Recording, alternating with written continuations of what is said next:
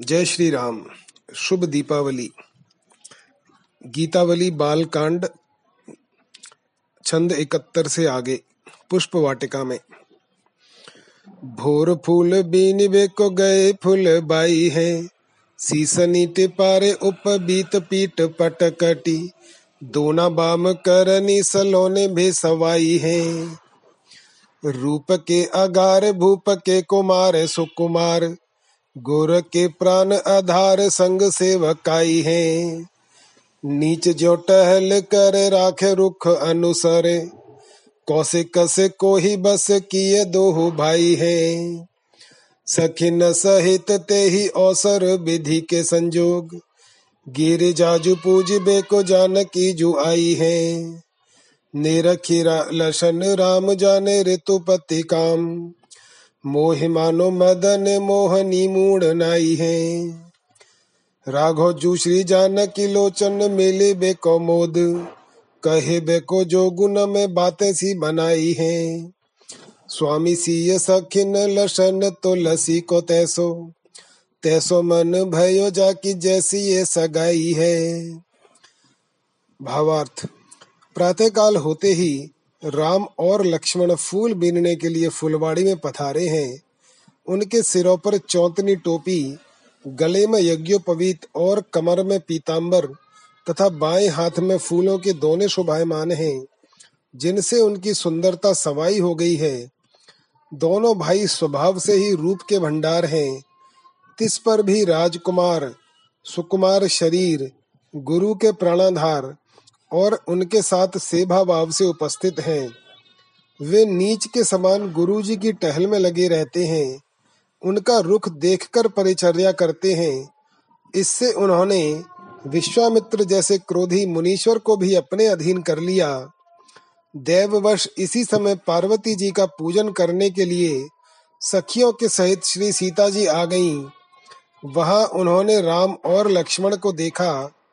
और उन्हें साक्षात ऋतुराज वसंत और कामदेव ही समझा। उन्हें देखकर वे ऐसी मोहित हो गई मानो कामदेव ने उनके मस्तक पर मोहिनी डाल दी हो। भगवान राम और सीता जी के दृष्टि मिलाप का जो आनंद हुआ, वह कहने योग्य नहीं है। मैंने तो कुछ बातें सी बना दी हैं। उस समय भगवान राम, सीता, सखीजन, लक्ष्मण जी और तुलसीदास इनमें से जिनका जैसा संबंध है, उनका वैसा ही चित्त हो गया।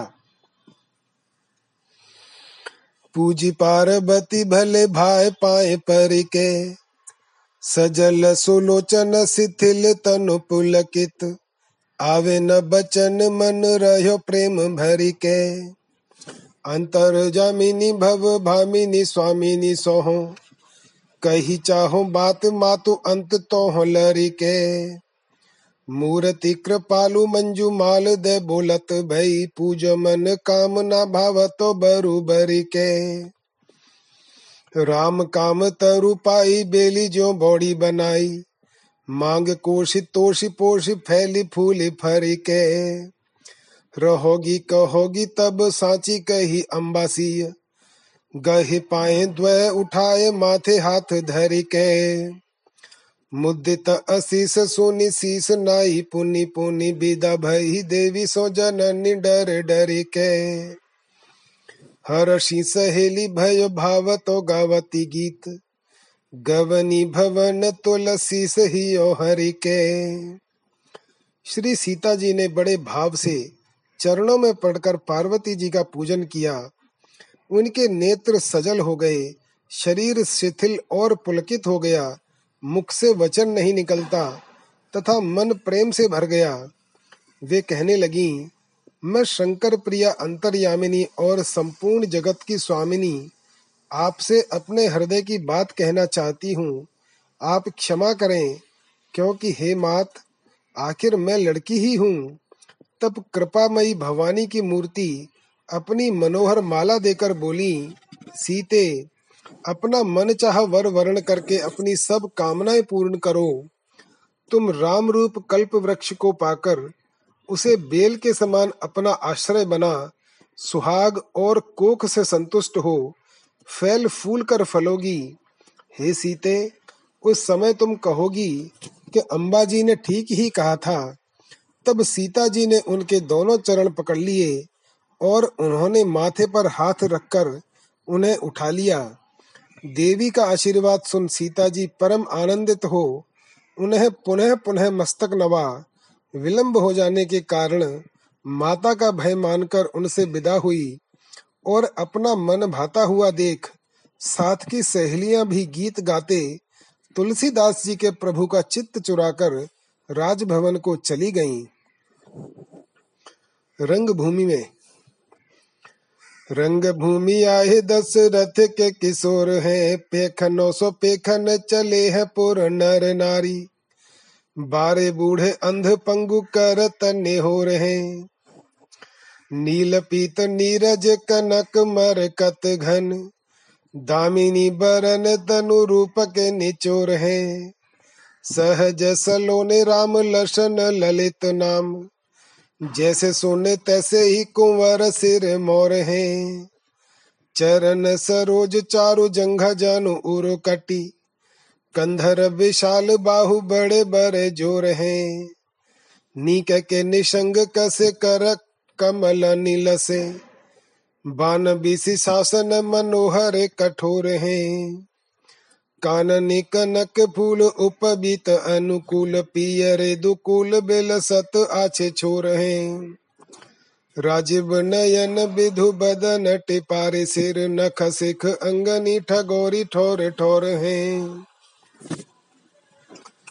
सभा सरवर लोक कोक नत कोक गन प्रमुदित मन देख दिन मनी भोर हैं। अबुध असैले मन मैले महिपाल भय कछुक उलूक कछु कुमुद चकोर हैं। भाई सो कहत बात कौसे कहे सकुचात बोले घन घोर से बोलत थोर थोर हैं। सन मुख सब ही बिलोकत, सब ही नीके, कृपा सो हेरत हंस तुलसी की ओर है। रंग भूमि में दशरथ जी के पुत्र पधारे हैं। यह सुनकर नगर के स्त्री पुरुष सभी तमाशा देखने के लिए चल पड़े। बालक और वृद्ध तथा अंधे और पंगु भी अपने को ले चलने के लिए निहारा कर रहे हैं। दोनों भाई नीले और पीले, कमल, सुवर्ण एवं मरकत मणि तथा मेघ और बिजली के से वर्ण वाले और रूप के सार स्वरूप ही हैं। वे स्वभावतः ही सुंदर हैं। उनके राम और लक्ष्मण ये मनोहर नाम हैं, तथा जैसे सुने गए थे, वैसे ही राजकुमारों में सिर मोर हैं। उनके चरण कमल के समान हैं, जंघा, जानू और कटी प्रदेश बड़े सुंदर हैं, तथा कंधे विशाल और भुजाएँ बड़ी बलशालिनी हैं। वे अति सुंदर तरकस कसे हुए हैं, तथा उनके कर कमलों में अति मनोहर और कठोर धनुष बाण शोभित हैं। उनके कानों में सोने का कर्ण फूल, गले में सुंदर यज्ञोपवीत तथा शरीर में अच्छे अच्छे छोरों वाले पीताम्बर सुशोभित हैं। उनके नयल कमल के तथा मुख चंद्रमा के समान हैं। सिर पर चौतनी टोपियाँ हैं तथा नख से शिखा पर्यंत प्रत्येक अंग में ठोर ठोर पर ठगोरी है, यानी प्रत्येक अंग चित्त को ठग लेने वाला है। सभा श्रेष्ठ सरोवर के समान है, तथा वहाँ एकत्र हुए लोग कमल एवं चकवा, चकवी तुल्य हैं। वे राम रूप सूर्य देव को उदित हुआ देख मन में परम आनंदित हो रहे हैं, तथा अज्ञानी और द्वेष मानने वाले राजाओं के चित्त, जिनमें से कुछ उल्लू के समान और कुछ कुमुद एवं चकोरवत जान पड़ते हैं, मैले हो रहे हैं। भगवान राम जब भाई से बातें करते हैं तो विश्वामित्र जी से सकुचाकर और मेघ के समान गंभीर शब्द बोलते हैं, तथा अधिक नहीं बोलते। प्रभु सभी के सम्मुख अनुकूल हैं, सभी को अच्छी दृष्टि से देखते हैं, तथा तुलसीदास की ओर भी कृपा पूर्वक देखकर, देख हंसकर देख रहे हैं। ए राम लशन ज मुनि के संग आए हैं। चौतनी चोल न काछे सखी सो है आगे पाछे। आछे हुते, आछे आछे आछे भाई भाई हैं। सांवरे गोरे शरीर, महाबाहु, महावीर। कटी तून तीन धर, धनुष सुहाए हैं। देखत कोमल कल, अतुल विपुल बल। कौशिक को दंड कला कलित खाए हैं। इनही ताड़ का मारी गौतम की तीय तारी। भारी भारी भूरी भट रन बिच लाए हैं। ऋषि मख रखवारे दशरथ के दुलारे रंग भूमि पग उधारे जनक बुलाए हैं। इनके बिमिल गुण गण तपुल तनु सतानंद कौशिक नरे सही सुनाए हैं। प्रभु पद मन दिए सो समाज चित किए। हुलसी हुलसी ही ये तुलसी हूँ गाये हैं। पूर्व नर कहती हैं, जो विश्वामित्र मुनि के साथ आए हैं, वे राम लक्ष्मण ये ही हैं। सखी, देखो ये चौतनी टोपी और अंगरखा पहने, आगे पीछे चलते बड़े शोभायमान जान पड़ते हैं। ये अच्छों से भी अच्छे हैं और अच्छे भावों से भाते हैं, यानी सुशोभित हैं। इनके शरीर श्याम एवं गौर वर्ण हैं। ये महाबाहु और महान वीर हैं, तथा इनके कटी प्रदेश में बाण युक्त तर्कश और हाथों में धनुष शोभायमान हैं। ये देखने में बड़े ही कोमल, सुंदर और अतुलित बलशाली हैं। इन्हें विश्वामित्र जी ने अति सुंदर ढंग से धनुर्विद्या सिखाई है। इन्हीं ने ताड़का को मारा है और अहल्या का उद्धार किया है, तथा इन्हीं ने बड़े बड़े शूरवीरों को युद्ध में विचलित कर दिया है। इस समय विश्वामित्र जी की यज्ञ रक्षा करने वाले ये दशरथ राजकुमार जनक जी के बुलाने से रंगभूमि में पधारे हैं। शतानंद और विश्वामित्र ने पुलकित शरीर हो इनके पवित्र गुणों को गिनकर महाराज जनक को सुनाया है। तुलसीदास ने भी प्रभु के चरण कमलों में चित्त लगा, उस समाज को हृदय में धारण कर आनंद से उमंग उमंग कर उनका गान किया है। सीय स्वयं बरुमाई दो बाई आए देखन। सुनत चली प्रमद प्रमुदित मन। प्रेम पुलकित तनु मन मदन मंजुल पेखन। निरखी मनोहरताई सुख पाई कहे, एक एक सो। भूरे भाग हम धन्य आली ए दिन एखन। तुलसी सहज सनेह सुरंग सब। सो समाज चित चित्र सार लागी लेखन। हे माई, देखो, दोनों भाई सीता जी का स्वयंवर देखने आए हैं। यह सुनते ही सब स्त्रियाँ शरीर में पुलकित हो मानो, मनोहर कामदेव को निहारने के लिए प्रसन्न चित्त से जा रही हैं। उनकी सुंदरता देखकर वे चित्त में सुख पाकर एक दूसरी से कहती हैं, अरे आली आज इस समय तो हम बड़ी भाग्यशालिनी और धन्य हैं, तुलसीदास कहते हैं इस प्रकार वे सहज सहज रूप से, प्रेम रूप सुंदर रंग से, अपने चित्त रूप चित्रशाला में, उस समाज का चित्र खींचने में लग गईं।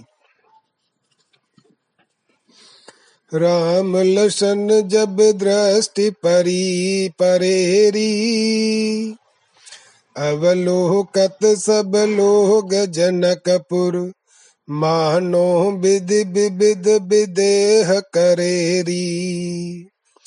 धनुष यज्ञ कमनीय अवनितल, कौतुक ही भय आय खरेरी छवि सुर सभा मनहु मन सिज के कलित कलप तरु रूप फरेरी। सकल काम बरसत मुख निरखत कर शत चित हित हर्ष भरेरी। तुलसी सब सराहत भूपही, भले पैत पासे सुढर ढरेरी। अरी सखी जब से राम लक्ष्मण दृष्टि गोचर हुए हैं, तब से उन्हें देखने वाले जनकपुर के लोगों की दशा ऐसी हो गई है मानो विधाता ने अनेक विदेह बनाए हैं। इसी समय धनुष यज्ञ की सुरम्य भूमि में कौतुक से ही दोनों भाई आ खड़े हुए। मानो छवि रूपी देव सभा से कामदेव के दो मनोहर कल्प वृक्ष सौंदर्य रूपी फल से फलित हुए हों। अरे इनका मुख देखते ही सारी कामनाओं की वृष्टि करता है और चित्त में प्रीति तथा आनंद भरकर उसे आकर्षित कर लेता है। तुलसीदास कहते हैं, सभी लोग महाराज जनक की प्रशंसा करते हैं कि इस समय महाराज को अच्छा दाव हाथ लगा। उसके पासे बहुत अच्छे पड़े हैं। ने कुसुमुख चित लाई चितौरी। राजकुंवर मुहूर्ति रच बेकी रुच सुबिरंच श्रम कियो है कि तोहरी। नख सिख सुंदरता अवलोकत, कहो न परत सुख होत जितौरी। सांवर रूप सुदा भर बेकह नयन कमल कल कल सरितौरी मेरी जान इन्हें बोली बेकारन चतुर जनक ठयो ठाठ इतोरी। तुलसी प्रभु भंज है शंभुधनु भूरि भाग सिय मात पितौरी।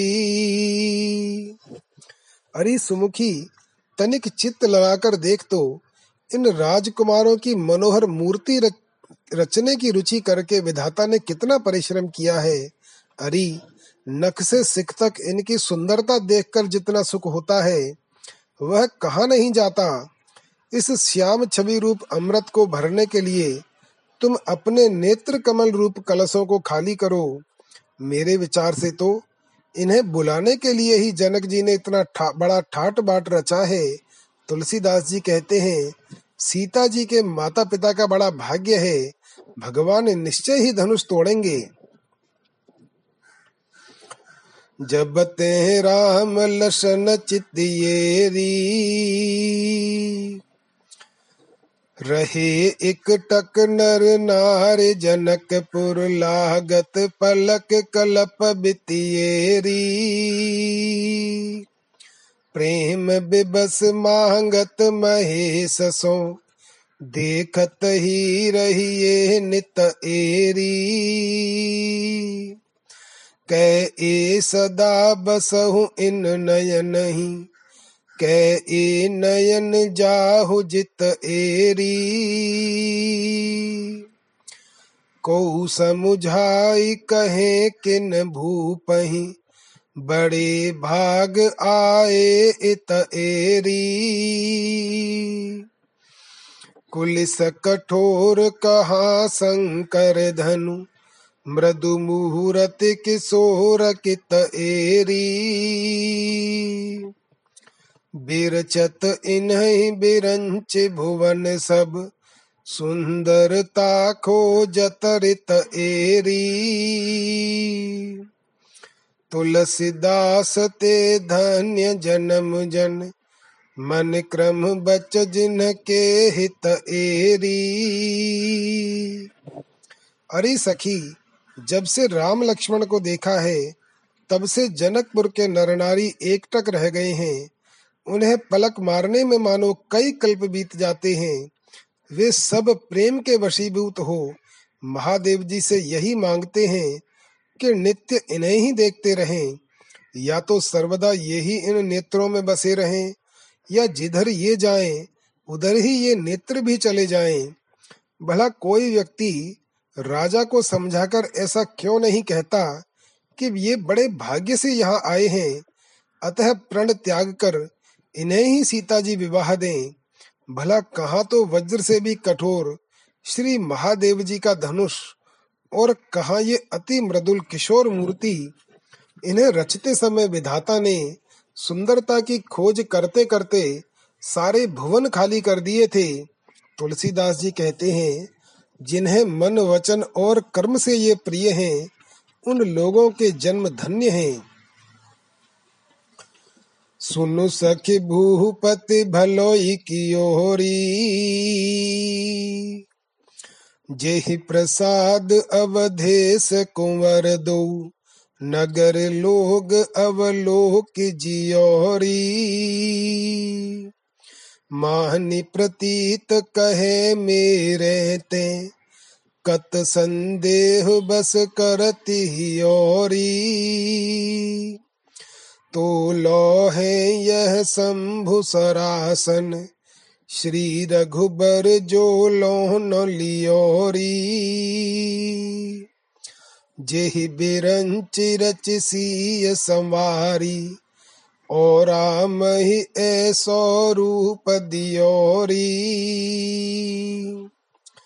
तुलसीदास ते चतुर विधाता निज कर यह संजोग सियोरी। अरे सखी, सुन, महाराज जनक ने बड़ा ही अच्छा किया है। देखो, उनकी कृपा से ही महाराज दशरथ के इन दोनों कुमारों को देखकर नगर निवासी जीवन धारण कर रहे हैं। मेरे कहने से विश्वास कर, चित्त को संदेहवश क्यों करती है? यह महादेव जी का धनुष तभी तक दिखता है। जब तक रघुनाथ जी इसे नहीं लेते, जिस विधाता ने सीता जी को संवार कर रचा है और राम को ऐसा रूप दिया है, तुलसीदास जी कहते हैं, उस चतुर विधाता ने ही अपने हाथ से यह संयोग मिलाया है। अनुकूल सूल पानी है। नीलकंठ कारुण्य सिंधु हर दीन बंधु दीन दानी है। जो पहले ही पिनाक जनक कह गए सौंपी जी जानी है। बहुरित्र लोचन लोचन के फल सब ही सुलभ किए आने हैं। सुनियत भव, भाव ते राम है, सिय भावती भवानी है। पर खत प्रीति प्रतीत, पयज पनु रहे, काज ठट उठानी है। भये बिलोक विदेह देह, बस बालक बिनु पहचान है। होत हरे होने बिरवनि दल सुमत कहत अनुमानी है। देखियत भूप भोर के से उडुगन, गरत गरीब गलानी है। तेज प्रताप बढ़त कुंवरन को, जदप संकोची बानी है। बय किशोर बर ज़ोर बाहुबल, मेरु मेल गुण तानी है। अवसी राम राजीव बिलोचन, शंभु सरासन भानी है। देखी है ब्याह उछाह नारी नर, सकल सुमंगल खानी है। भूरी भाग तुलसी तेऊ जे सुनी है, गाही है, बखानी है। महाराज जनक जी को श्री महादेव जी अनुकूल हैं। वे नीलकंठ करुणा सागर शिव जी दीन बंधु और निरंतर दान करने वाले हैं। जो सब बातों को हृदय में जानकर पहले ही से जनक जी को धनुष सौंप गए थे, उन्हीं भगवान त्रिनयन ने इन राजकुमारों को लाकर इस समय हम सबको नेत्रों का फल सुलभ कर दिया है। सुना जाता है, राम भगवान शंकर को प्रिय हैं और जानकी पार्वती जी को भाती हैं। इस समय वे राम जानकी जी की प्रीति प्रतीति और राजा जनक की टेक एवं प्रण की परीक्षा कर रहे हैं। इसीलिए कार्य के ठाट ठटकर उसमें विलंब कर रहे हैं। इन बालकों को बिना पहचाने, केवल देखने से ही जनक जी स्नेहवश हो गए हैं। इससे जान पड़ता है कि इनके साथ उनका संबंध अवश्य होने वाला है।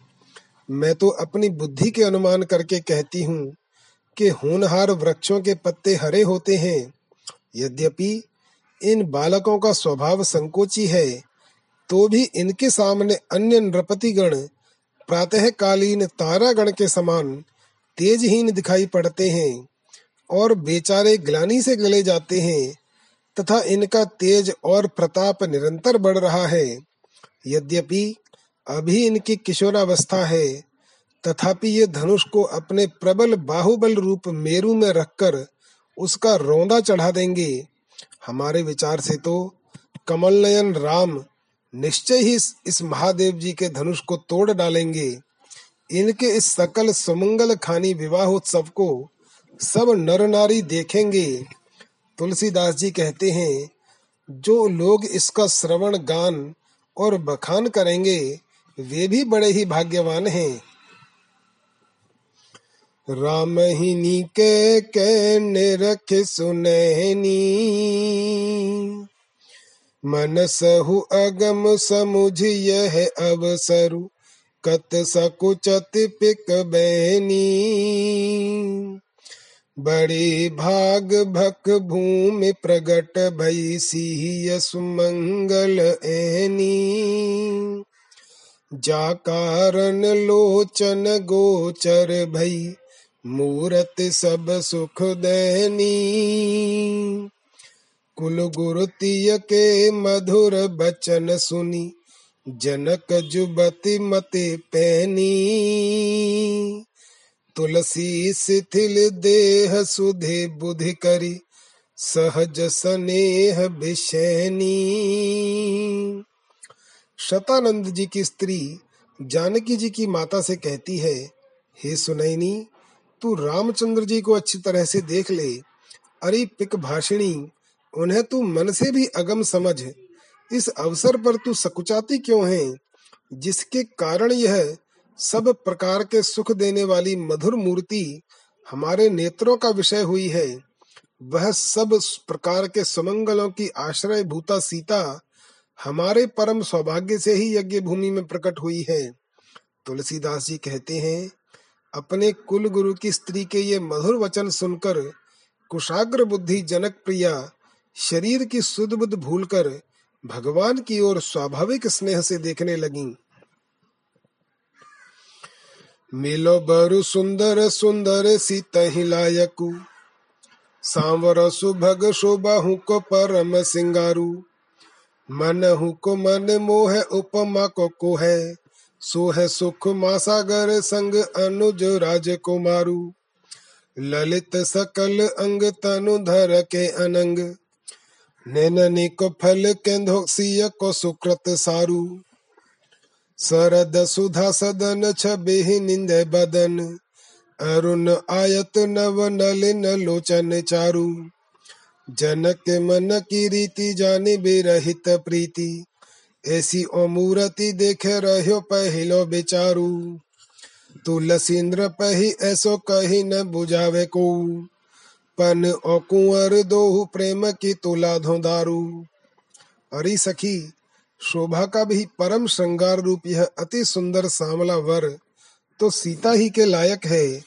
यह तो सुंदरी सीता को ही मिलना चाहिए। यह मन का, यह मन का भी मन मोह मन लेते हैं। इनकी उपमा के योग्य और कौन हो सकता है? इनके साथ इनका अनुज, यह सुषमा सागर राजकुमार सुशोभित है। इनके सब अंग अति सुंदर हैं। यह देहधारी कामदेव, नेत्रों का फल अथवा सीता के सुकृतों का सार ही तो नहीं है। इनका मुखचंद्र शरतकालीन सुधाकर की छवि की निंदा करता है, तथा इनके अरुण और विशाल नयन नवीन कमल दल के समान सुंदर हैं। यदि ऐसी मनमोहिनी मूर्ति को देखकर भी जनक जी का पहला, यानी धनुर्भंग के प्रण का विचार बना हुआ है तो उनके चित्त की रीति प्रीति से रहित है। तुलसीदास जी कहते हैं, इस समय राजा जनक को कोई ऐसा कहकर नहीं समझाता कि अपने प्रण और राजकुमार दोनों को प्रेम की तराजू में रखकर तोलो तो। देख देख, री दोहराज सुवन। गौर, श्याम सलोने लोने लोने लोहे, ननी। जिनकी शोभा ते सो है सकल भुवन। इनही ताड का मारी, मग मुनितिय तारी। ऋषि मख राख्यो रन दले हैं दुवन? तुलसी प्रभु को अब जनक नगर नभ, सुजस बिमल बिदु चहत ओवन। अरी सखी, इन दोनों राजकुमारों को तो देख देख इनके अति सुंदर लावण्यमय श्याम गौर शरीर हैं, तथा लुभावने नयन हैं। जिनकी शोभा से सारे भुवन शोभायमान हो रहे हैं, इन्हीं ने ताड़का को मारा है और मार्ग में मुनि पत्नी का उद्धार किया है, तथा इन्हीं ने विश्वामित्र जी के यज्ञ की रक्षा कर युद्ध में सुबाहु आदि दुष्टों का दलन किया है। तुलसीदास जी कहते हैं, अब शीघ्र ही जनकपुरी में प्रभु का सुयश रूप निर्मल चंद्र उदित होना चाहता है। राजा रंग भूमि आज बैठे जाई जाई के। आपने आपने थल, आपने आपने साज, आपनी आपनी बर बाने क बनाई के। कौशिक सहित राम लक्षण ललित नाम, लरिका ललाम लोने पठे बुलाई के। दरस लाल सबस लोग चले भाई भले विकसित मुख निक सत धाई धाई के। सानुज सानंद ही आगे हुए जनक लिए। रचना रुचिर सब सादर दिखाई के। दिए दिव्य आसन सुपास सावकाश अति। आछे आछे बीचे बीचे बिछोना बिछाई के। भूपति किशोर दूह और बीच मुनि देखी बेको दाऊ, देखो, देखी वो बिहाई के। उदय सैल सोहे, सुंदर कुंवर जो है। मानो भानु भोर भूरे किरण छिपाई के। कौतुक कुलाहल, निशान गान पूर्णभ। बरसत सुमन विमान रही छाई के। हित अनहित रत बेरत बिलो की बाल। प्रेम मोद मगन जन्म फल पाई के राजा की रजाई पाई सचिव सहेली धाई। सतानंद ल्याए सिय शिविका चढ़ाई के रूप दीपिका निहारे मृग मृगी नर नारी। बिथके बिलोचन निमेश बिसराई के हानि लाहु अनख उछाहु बाहु बल कहीं। बंदी बोले, बेरद अकस उपजाई के। दीप दीप के महीप आए सुनि पैजपन कीज पुरुषारथ को अवसर भो भाई के। आना कानी कंठ हसी मोह चाही होने लगी, देखी दशा कह तब देह बिल खाई के। घर सिधारिये सुधारिये आगे लोकाज पूजी पूजी धनु की जब विजय बनाई के। जनक बचन छुए बेरवा लजारू के से। वीर रहे सकल सकुच सिर नाई के। तुलसी लसन माश रोष राखे राम रुख। भाषि मृदु परुष सुभायन रिसाई के। आज राजा लोग अपने अपने साज और अपने अपने सुंदर वेश बनाकर रंग भूमि में अपने अपने स्थानों पर जाकर बैठ गए हैं। इसी समय महाराज जनक ने, जिनके अति सुंदर राम और लक्ष्मण नाम हैं, उन महा मनोहर बालकों को विश्वामित्र जी के सहित बुला भेजा। उनके दर्शनों की लालसा से पूर्वासी लोग भले भाव से प्रसन्न बदन होकर अपने अपने घरों से निकल निकल कर दौड़ पड़े। तब जनक जी ने अपने छोटे भाई कुशध्वज ध्वज के सहित आनंदित हो आगे आकर उनका स्वागत किया तथा आदर पूर्वक धरुण यज्ञ की समस्त रुचि रचना दिखाकर उन्हें दिव्य आसन दिए, जिन पर सब प्रकार का सुपास और सावकाश था तथा अलग अलग अच्छे अच्छे बिछौने बिछे हुए थे। दर्शक गण कहते हैं, आह, दोनों ओर राजकुमार हैं। और बीच में मुनिराज विश्वामित्र जी विराजमान हैं। यह इन्हें देखने का बड़ा अच्छा अवसर है। इसलिए और सब देखना छोड़कर इन्हीं का दर्शन करो। ये दोनों सुंदर राजकुमार ऐसे जान पड़ते हैं। मानो उदयाचल पर प्रातःकालीन सूर्य अपनी सहस्र किरणों को छुपाकर उदित हुआ हो। जनकपुर में बड़ा कौतुक तथा निशान और गान का कोलाहल हो रहा है। तथा आकाश में देवताओं के विमान छाए हुए हैं, जिनसे फूलों की वर्षा हो रही है। मित्र, शत्रु, रागी, बिरागी, ये सब इन बालकों को देखकर अपना जन्म फल पाकर प्रेम और आनंद में मग्न हो रहे हैं। फिर महाराज जनक की आज्ञा, पा, मंत्री वर्ग और सहेलियाँ दौड़ी तथा शतानंद जी, सीता जी को पालकी पर चढ़ाकर ले आए। श्री जानकी जी के सौंदर्य रूपी दीपक को निहार कर सब नर नारी नेत्रों के निमेश भूलकर मृग और मृगियों के समान चकित से रह गए। इसी समय बंदी जन धनुष न टूटने से हानि, धनुर्भंग से सीता जी की प्राप्ति रूप लाभ, बहुत बल करने पर भी धनुर्भंग न कर सकने के कारण राजाओं को हुआ अनख। जो धनुष तोड़ेगा उसे सीता जी मिलेंगी। ऐसा कहकर उत्साह तथा रावण, बाणासुर आदि विश्व विजयी योद्धाओं के भी दांत खट्टे करने वाले धनुष को जो तोड़ेगा, उसके बाहुबल का बखान करके प्रतिस्पर्धा उत्पन्न करते हुए विरुदावली कहने लगे और बोले, इस समय महाराज जनक की दृढ़ प्रतिज्ञा सुनकर द्वीप द्वीपांतर के राजा लोग आए हुए हैं, सो उसे पूरी करें। अब पुरुषार्थ का समय उपस्थित हो गया है। उसे सुनकर राजाओं में परस्पर आनाकानी, कंठ हसी तथा कानाफूसी होने लगी। इस दशा को देखकर महाराज जनक बिलख कर कहने लगे, हे नृपतिगण, आप अपने घरों को जाइए और अपना अगला कार्य संभालिए। यह कार्य तो आप लोगों से हो चुका। अब आप धनुष की पूजा कर अपनी विजय का घोष कीजिए। जनक जी के ये वचन सुनकर वे सब वीर लज्जावती के पौधों के समान संकोच व सिर झुकाकर रह गए। तुलसीदास जी कहते हैं, इन वाक्यों से लक्ष्मण जी भी खींच गए। किंतु रामचंद्र जी का रुख देखकर अपने स्वभाव के अनुकूल रोष करते हुए कुछ मधुर और कुछ कठोर वचन बोले। भूपति विदेह कही नी किए जो भई है। बड़े ही समाज आजो राजनी की लाजपति हाँ की आँख एक ही पिनाक छीन लई है। मेरो अनुचित न कहत लरिकाई बस, पन पर मिति और भांति सुनी गई है।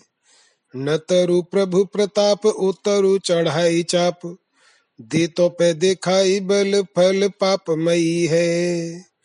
भूमि के हरैया उखरैया भूमि धरणी के, विधि बीरचे प्रभाव जाको जग जई है।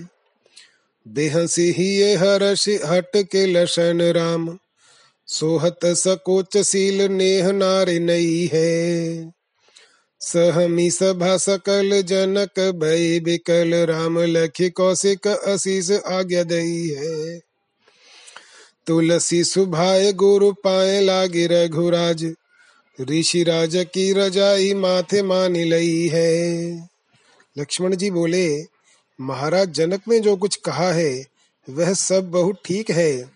इस बहुत बड़े समाज में और राजाओं की सारी लाज और इज़्ज़त इस अकेले धनुष ने ही चुनौती देकर छीन ली है। मैं अपने लड़कपन से कुछ कहता हूँ, उसे अनुचित न माने। इस धनुर्भंग का फल और ही प्रकार सुना गया है। नहीं तो प्रभु के प्रताप से इस धनुष को चढ़ाकर नहीं तो प्रभु के प्रताप से इस धनुष को चढ़ाकर ही मैं जनक जी को उत्तर देता।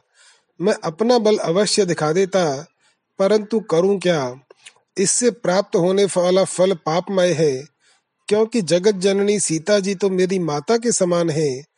इस समय विधाता ने इस धनुष का प्रभाव, भूमि का हरण करने वाले, बाणासुर आदि तथा पर्वतों के उखाड़ने वाले, रावण आदि के सहित संपूर्ण जगत को जीने वाला बना दिया है।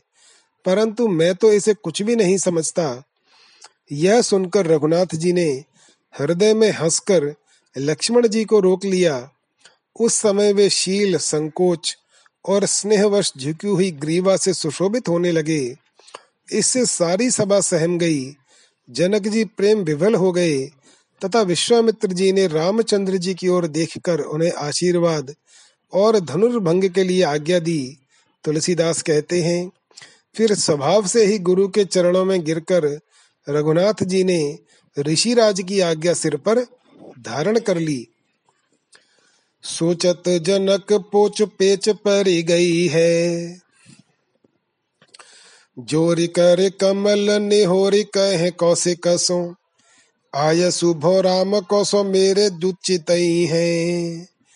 बान जातु धान पति भूप दीप सातहु के। लोक पे लोक तपे नाक भूमि लई है। ज्योतिलिंग कथा सुनी जाको अंत पाए बिनु। आए विधि हरिहारी सोई हाल भई है। आप ही बिचारिये निहारिये सभा की गति वेद मर जात मानो हेतु बाद हई है। इनके जितो है मन शोभा अधिकानी तन। मुखन की सुख मा सुखद सर सही है। रावर भरोस बल के है को कियो छल? कैधो कुल को प्रभाव, कैधो लर कई है? कन्या कल कीरति विजय विश्व की बटोरे।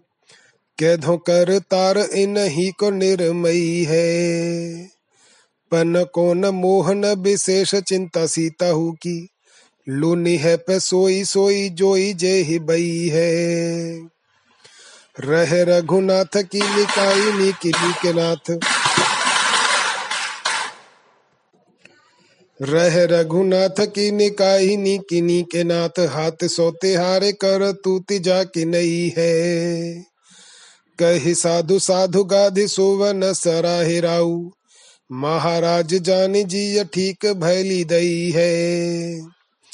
हर से लखन हर शान भी लखाने लोग तुलसी मुदित जाको राजा राम जई है। जनक जी सोचते हैं, बड़ा बुरा पेच आ पड़ा है। वे श्री विश्वामित्र जी से हाथ जोड़कर नेहरा करते हुए कहने लगे, भगवान, आपने जो राम को आज्ञा दी है, उसके संबंध में मुझे संदेह हो रहा है। बाणासुर राक्षस राज रावण, सातों द्वीप के नृपति गण और लोकपालों के देखते ही इस धनुष ने मानो पृथ्वी को पकड़ लिया है। जिस प्रकार ज्योतिर्लिंग की कथा सुनकर उसका अंत पाने के लिए स्वर्ग और पाताल में जाने पर भी ब्रह्मा और विष्णु अंत में उसका पार न पाकर लौट आए थे, वही हाल इस धनुष का भी हुआ है। आप ही विचारिए और इस समय सभा की गति देखिए। ऐसा जान पड़ता है, मानो हेतुवाद तर्कवाद ने वेद की मर्यादा नष्ट कर दी हो।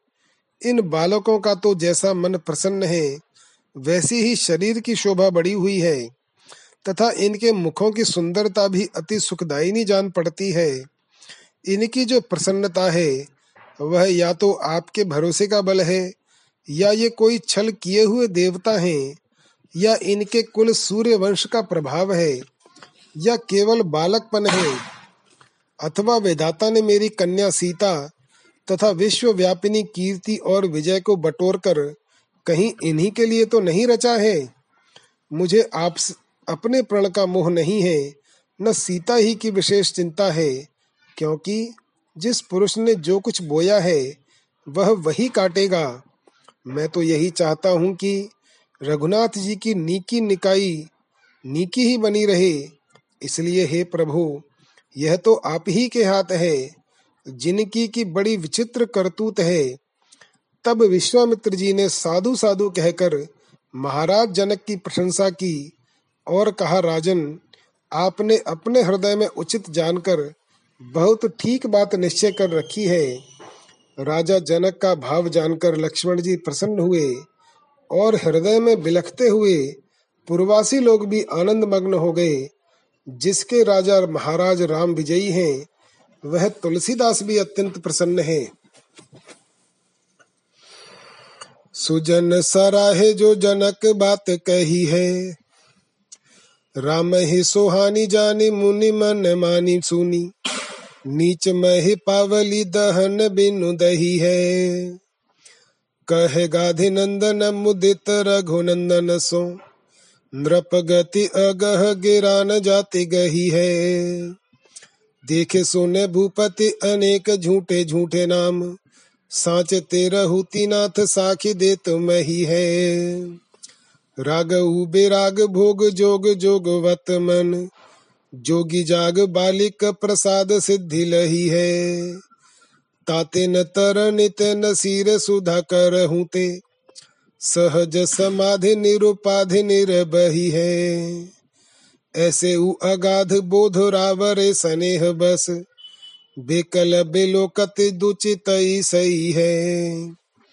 कामधेनु कृपा हुलसानी तुलसी से उर, पन से सुहेरी मर जाद बांधी रही है। इस समय जनक जी ने जो बात कही, उसकी साधु पुरुषों ने सराहना की तथा उसे रामचंद्र जी को प्रिय और विश्वामित्र जी को अभिमत जान अन्य नीच राजाओं की पंक्ति बिना आग के ही जल गई। तब गाधी नंदन विश्वामित्र जी ने प्रसन्न होकर रघुनाथ जी से कहा, महाराज, जनक जी की गति बड़ी अग्राह्य है। वह वाणी से ग्रहण नहीं की जा सकती। राजा तो अनेक देखे सुने हैं, किंतु वे सब झूठे और नाम मात्र के ही हैं। सच्चे तो एकमात्र त्रिहुत नाथ महाराज जनक ही हैं। इस विषय में सारी पृथ्वी साक्ष्य दे रही है। इनका चित्त रागी होने पर भी विरागी, तथा भोग भोगने योग्य होकर भी योग युक्त है। इन्होंने योगी याज्ञवल्क्य की कृपा से सब प्रकार की सिद्धि प्राप्त कर ली है। ये न तो सूर्य से संतप्त होते हैं, और न चंद्रमा से शीतल ही होते हैं। इन्होंने तो उपाधि रहित सहज समाधि का निर्वाह कर लिया है। ऐसे अगाध बोध संपन्न होकर भी तुम्हारे स्नेहवश ये ऐसे व्याकुल दिखाई देते हैं। मानो अत्यंत चिंता सहन की हो। गुरु जी का यह कथन सुन तुलसीदास जी के हृदय के, तुलसीदास जी के प्रभु के हृदय में कृपा रूप कामधेनु महाराज जनक के प्राण रूप वत्स को देखकर अति हुलसित हुई।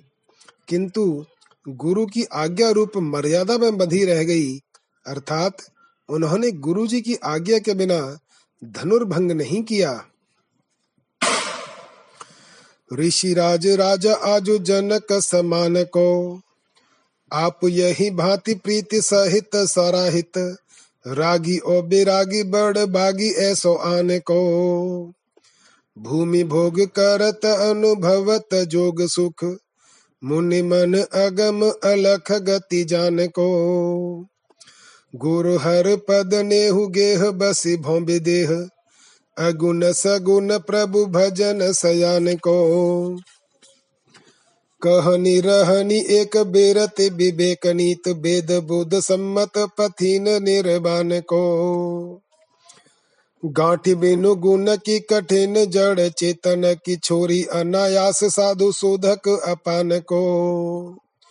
सुनि रघुबीर की बचन, रचना की रीति, भयो मिथिलेश मानो दीपक बेहान को। मिट्यो माह मोह जी को छूट्यो पोच, सोच सी को जान्यो अवतार भय पुरुष पुराण को। सभनृप गुर नर नारी पुर नभ सुर सब चितवत मुख करुणा निधान को। एक एक कहत प्रगट एक प्रेम बस तुलसी तोरी सरासन ईशान को। भगवान राम बोले, हे ऋषिराज, आज जनक जी के समान और कौन राजा है जिनकी आप इस प्रकार कीर्ति पूर्वक प्रीति पूर्वक सराहना कर रहे हैं? आहा इनके समान रागी एवं साथ ही विरागी दूसरा कौन भाग्यवान होगा? ये पृथ्वी का भोग करते हुए भी योग सुख का भी अनुभव करते हैं।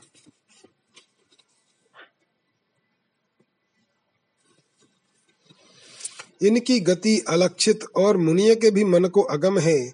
उसे कौन जान सकता है? इनका श्री गुरु और भगवान के शंक, भगवान शंकर के चरणों में प्रेम है। ये घर में रहते हुए भी विदेह भाव को प्राप्त हो गए हैं। इनके समान निर्गुण तथा सगुण प्रभु का भजन करने में भी भला कौन कुशल है? इनका कथन और रहन सहन भी एक समान है। ये वैराग्य, विवेक, नीति तथा निर्वाण पद के बुद्ध जन सम्मत पथिक हैं। इन्होंने बिना रस्सी की, जड़ चेतन की, कठिन ग्रंथि को अनायास ही खोल दिया है। इनके समान अपने स्वरूप का अच्छी प्रकार शोधन करने वाला और कौन है? रघुनाथ जी की वाक्य रचना की रीति सुनकर उससे सकुचाकर जनक जी प्रातःकालीन दीपक के समान हत प्रभ रह गए। उनके चित्त का महामोह मिट गया। सीता जी की ओर से उनकी क्षुद्र चिंता दूर हो गई और उन्हें विदित हो गया कि पुराण पुरुष का अवतार हुआ। इस समय सभा महाराज जनक गुरु नगर के नर नारी और आकाश स्थित देवगण, ये सब करुणा निधान भगवान राम का मुख निहारने लगे और एक दूसरे से प्रेमवश कपट रूप से कहने लगे, हे तुलसीश, आप भगवान शंकर का धनुष तोड़िए। सुनो भैया भूप सकल दे कान। वज्र रेख गज जस वज्र रेख गज दसन जनकपन वेद विदित जग जान। घोर कठोर पुरार सरासन, नाम प्रसिद्ध पिनाकू। जो दस कंठ दियो बावो जेहि हर गिर कियो है मनाकू। भूमि भाल भ्राजत न चलत सो जो बिरंच को आकू। धन तोर सोई बर जान की राउ होई के राकू। सुन आमर से उठे अवनीपति लगे बचन जनु तीर। टरे न चाप करे अपनी सी महा महाबल धीर। नमित शीस सोच सलज सब श्रीहत भय शरीर। बोले जनक बिलो किसी यतन दुखित सरोष अधीर। सप्तदीप नव खंड भूमि के भू प्रतिबंध जुरे। बड़ो लाभ कन्या की रति को जह तह महिप मोरे। डग्यो न धनु जनु बीर बिगत मही किधो कहूँ सुभट दुरे? रोषे लखन बिकट भ्रकोटी करे, भुज अरु अधर फुरे। सुनहु भानुकुल कमल भानु जो तव अनुशासन पावो। काबा पुरो पिना कुमेली गुण मंदर मेरु नवावो। देखो निज किंकर को कौतुक, क्यों को दंड चढ़ावो। ले धावो बंजो मृणाल ज्यो तो प्रभु अनुग कहावो। हर्षे पुर नर नारे सचिव नृप कुंवर कहे बर बैन मृदु मुस्काई राम बर ज्यो प्रिय बंधु नयन की सैन। कौशिक कहो, उठहु रघुनंदन, जगबंदन बल एनु तुलसीदास प्रभु चले मृगपति जो निज भगतन सुख देन।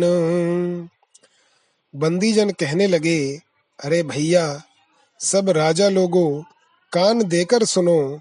राजा जनक का प्रण, वज्र रेखा और हाथी के दांतों के समान, अमिट एवं पीछे को न लौटने वाला है। वह वेद में प्रसिद्ध है। वह वेद में प्रसिद्ध है और उसे सारा जगत जानता है। श्री महादेव जी का यह पिनाक नाम से प्रसिद्ध धनुष बड़ा ही घोर और कठोर है। इसने उस रावण को भी नीचा दिखा दिया है, जिसने कैलाश पर्वत को भी तुच्छ कर दिखलाया था।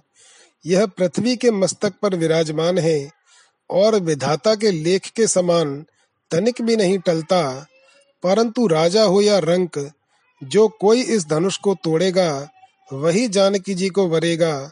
यह सुनकर सब राजा लोग उत्तेजित होकर उठ खड़े हुए। उन्हें जनक जी के ये वचन तीर के समान लगे। ये बड़े बड़े बलधारी अपनी अपनी सी कर रहे हैं, परंतु धनुष तनिक भी नहीं टलता। तब सब लोग सलज्ज भाव से सिर झुकाकर सोच करने लगे और उनके शरीर श्रीहीन हो गए। इस समय महाराज जनक ने सीता जी की ओर देखकर दुखित, रुष्ट और अधीर होकर कहा, अहो, सातों द्वीपों और नवों खंडों के राजा लोग एकत्र हुए। उन्हें कन्या और कीर्ति का बड़ा भारी लाभ भी प्राप्त हो सकता था। किंतु वे सभी जहाँ तहां धनुष के सामने से मुड़ गए। उनसे धनुष तनक भी नहीं डिगा। पृथ्वी मानो वीरहीन हो गई है, अथवा सारे वीर कहीं छिप तो नहीं गए हैं। यह सुनकर लक्ष्मण जी भ्रकुटियों को टेढ़ी कर बड़े क्रुद्ध हुए, तथा उनकी भुजा और अधर फड़कने लगे। वे बोले, हे सूर्य कुल कमल दिवाकर सुनिए, यदि इस समय आपकी आज्ञा मिले तो बेचारा धनुष तो क्या मंदराचल और सुमेरु को भी डोरी चढ़ाकर झुका दूँ? आप तनिक अपने सेवक का खेल देखियो तो कि मैं किस प्रकार इस धनुष को चढ़ाता हूँ? यही क्यों?